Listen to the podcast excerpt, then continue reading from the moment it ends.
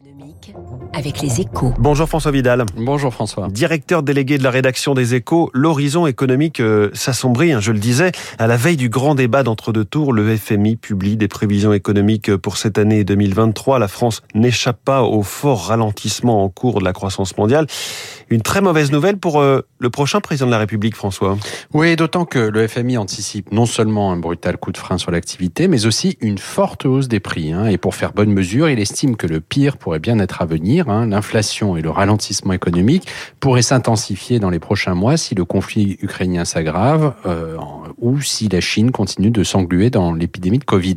Autant dire que le nouvel élu, quelle que soit son identité, risque de devoir gérer un cocktail explosif avec d'un côté des attentes des Français très élevées en matière de pouvoir d'achat, au terme d'une campagne qui aura battu tous les records de promesses démagogiques dans ce domaine, et de l'autre, des caisses de l'État et des entreprises sous pression pour cause de baisse d'activité et de retour de l'inflation. Est-ce que les deux candidats sont logés à la même enseigne dans ce domaine ? La réponse est évidemment non. Marine Le Pen, qui s'est présentée en candidate du pouvoir d'achat, a beaucoup fait monter les enchères sur le sujet, de la division par 4 de la TVA sur les carburants et l'électricité à la suppression de l'impôt sur le revenu pour les moins de 30 ans, en passant par la baisse des péages grâce à la renationalisation des autoroutes. Elle a promis d'injecter des dizaines de milliards dans le portefeuille des Français.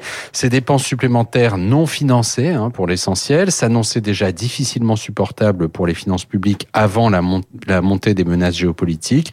Elle risque de devenir carrément insoutenable dans un contexte économique dégradé, d'autant que la candidate du Rassemblement national, si elle devait être élue, ne bénéficierait d'aucun état de grâce de la part des investisseurs qui permettent à la France d'assurer son train de vie. Merci François Vidal. L'alerte du FMI sur la croissance et l'inflation, c'est à la une de votre journal Les Échos.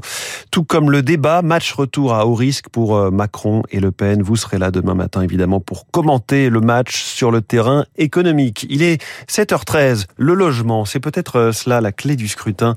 Robin Rivaton, investisseur et économiste, avec nous dans un instant sur Radio Classique. Vous écoutez Radio Classique. Avec la gestion Carmignac, donnez un temps d'avance à votre épargne.